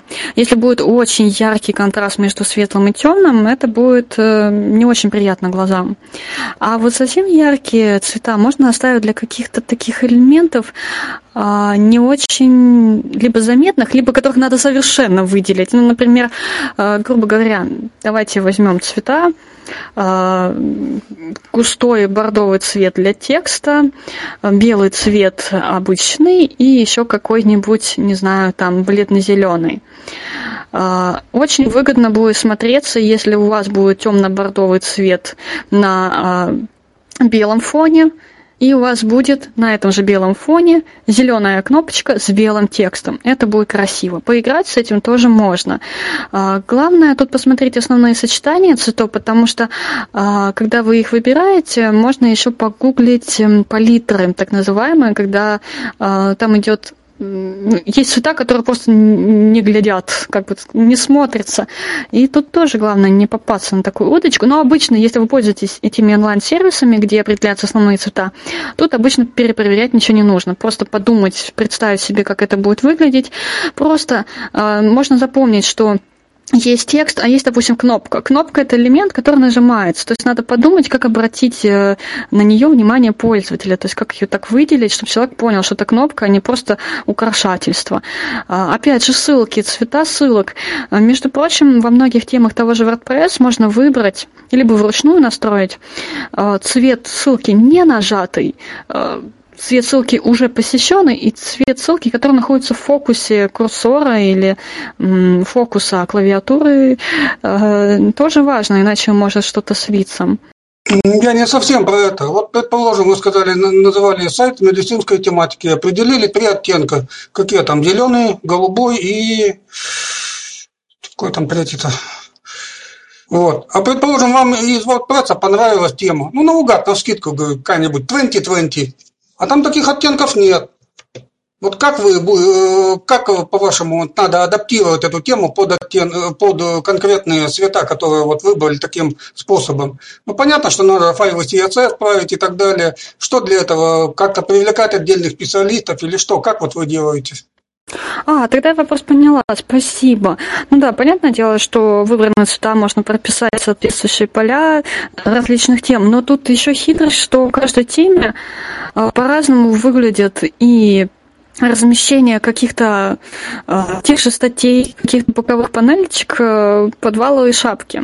Для того, чтобы грамотно проставить цвета, ну, допустим, вы интуитивно представляете себе, как выглядит, но тут нужен зрячий человек, возможно, даже не специалист, потому что на ваш сайт будут приходить не специалисты, а обычные пользователи. Поэтому я бы выбрала просто пользователей, а, ну, кто-то, может быть, даже из вашей семьи или друзей, который бы посмотрел и сказал, нет, знаешь, этот цвет подходит, но надо его сделать не такими яркими. Или нет, он вообще не подходит, давай ты его используешь для чего-то другого.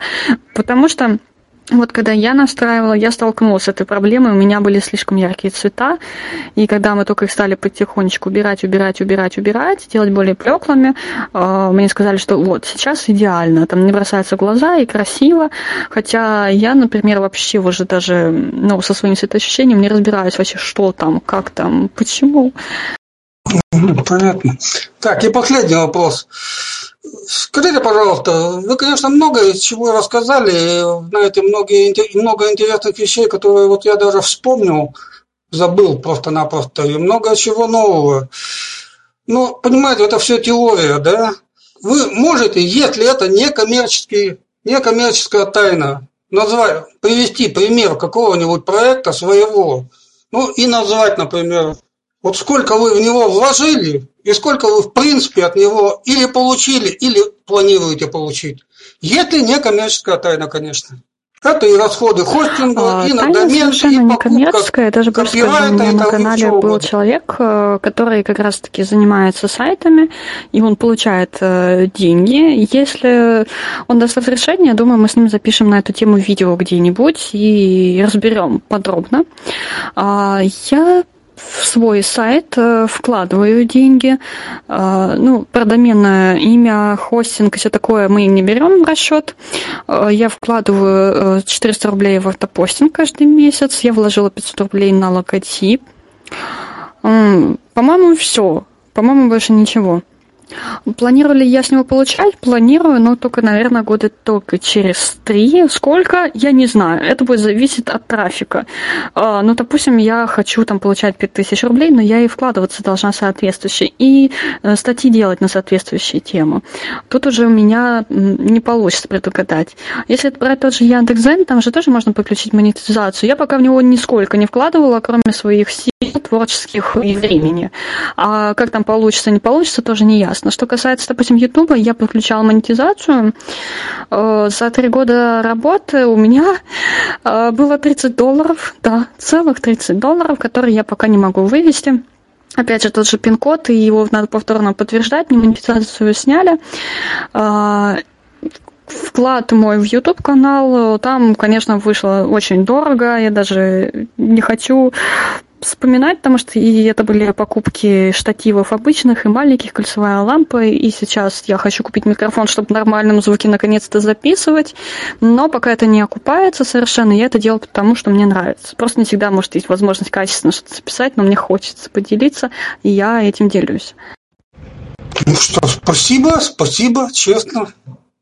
А вопрос такой, а есть э, ну, блогеры, на которых вы ориентируетесь? Может быть, незрячие, может быть, не незрячие, может, ну, то есть э, те люди, которых вот пример, э, ну, вы считаете такой показательный, что человек сам вот взял, пошел и, и сделал. Ну, не, не кумир, я имею в виду, а вот именно с точки зрения там, продвижения проекта, там, запуска и раскрутки. А, У меня в каждой сфере всегда был свой кумир. Например, на развитие сайта меня натолкнул тот самый человек, с которым я записывала видео. Я поняла, что, о, ну, если приложить силу, значит, вот я могу тоже получать там. То же самое с Яндекс.Дзеном. Я нашла блог Максима Спиридонова, я увидела, как он в него вкладывается, пишет, посещает еще какие-то курсы. Такая, ничего себе. То есть, ну, это реально, потому что когда я в первый раз зашла на Яндекс.Дзен и решила что-то написать, я ужаснулась от этого дизайна, я хотела уже уйти, бросить и не двигаться дальше совершенно. Я дошла до редактора и поняла, что он никакой, он ужасный, он такой ущербный, ущербнее просто не придумать. И тут я совершенно случайно наткнулась на Максима, и я такая, как, как, как ты это сделал? И после общения с ним я поняла, что возможно это сделать. С Ютубом все сложнее. У меня, у меня нет никаких блогеров, на которых я ориентируюсь. Есть действительно те, которые мне нравятся. Я вижу, что эти люди свое дело любят, и они готовы в него вложиться. Почему же тогда этого не делаю я? Такой испанский стыд, и я такая, блин, ну хорошо, я, я, я наверное, тоже постараюсь сделать так же качественно. Бывает так, что человек а, делает хорошо, но много воды или запись не очень. Но если информация полезная, я слушаю. А, Есть такие блогеры, которых вообще даже смотреть не хочется, потому что это даже не то, чтобы влог, это что-то непонятно. Я вообще всегда за то, что если ты что-то делаешь, то делай это для пользы людям. Как говорится, а, чтобы тебя любили, надо быть неуспешным, надо быть ценным. По-моему, Альберт Эйнштейн это сказал, не помню. Ну, короче, нет у меня, наверное, тех, на кого я ориентируюсь именно на Ютубе. Вас прозвучала цифра еще, э, что для того, чтобы начать какого-то движения по монетизации, нужно добиться посещаемости 500 человек в сутки. Я правильно понял? А, Это нужно для того, чтобы вы не только подали заявку и вам ее одобрили, но и вы могли что-то делать в э, рекламной сети Яндекса и Google AdSense. Вот там обычно это требование от 500 человек в сутки. Потому что мне э, в рекламной сети Яндекса оформили эту заявку. Мне постоянно приходят на почту письма «Начните зарабатывать с партнерского интерфейса».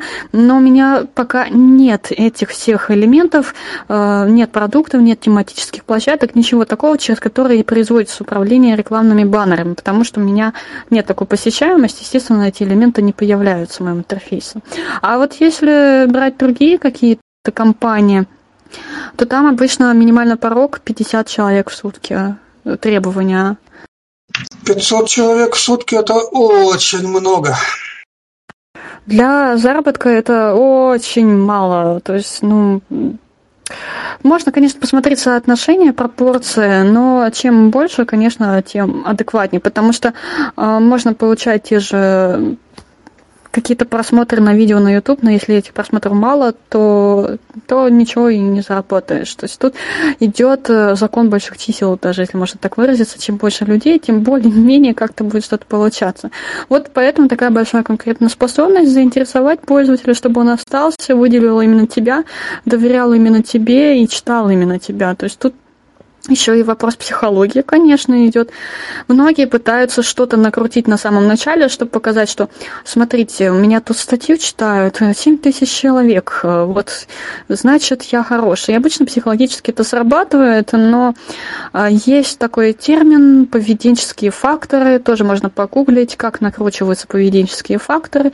Если сделать это очень неестественно, сайт может полететь в бан. Если сайт полетел в бан, его восстановить практически нереально, проще новый создать. Если сайт вдруг вот домен исчез, то есть сайт, э, сайт не существует на данный момент, а разве статьи проиндексированные вот сайтом ранее, они разве э, моментально исчезнут из индекса? Они, по-моему, там довольно долго еще будут. Правда, вести будут на, на 404 страницу, к примеру. Разве не так? Да, довольно-таки правильно. А, просто очень многое сейчас меняется, но вообще я считаю, что так оно и есть, потому что я не раз попадала в такие ситуации. Я поэтому говорю, что с тем же веб-архивом очень сложная история. Если кто-то хочет а, прямо искать уже готовые статьи и публиковать, это вот надо не попасть в просак. Так, еще вопросы? Если нет вопросов, тогда говорим спасибо ведущему мне кажется, очень познавательная. Вот, к сожалению, у меня тут немножечко плохо со связью, но обязательно переслушаем. А, аудио и видео, в смысле аудио выложим в наших группах, как всегда, в хранилище. И если материалы какие-то будут, действительно, ну вот, интересные ссылки на ваши там статьи полезные, какие-то блоги, пожалуйста, мы их обязательно прикрепим. Вот. Э, ну, а... не появились, да, вопросы? Хорошо. А, ну, а мы на следующей неделе э, ждем вас на нашем, э, на нашем голосовом портале. И если я ничего не путаю, там нас ждет три интересных встречи. Э, сейчас я вспомню, какие. Значит, по-моему, как обычно, мы встречаемся во вторник, в среду и в четверг, но у нас э, отличается время. Э, мы э, на следующей неделе встречаемся в 18.00. Ну, собственно, следите за нашим расписанием. Ну и все ваши пожелания по тематике наших будущих вебинаров э, тоже мы, конечно, принимаем и ждем вас здесь. Надежда, еще раз огромное спасибо.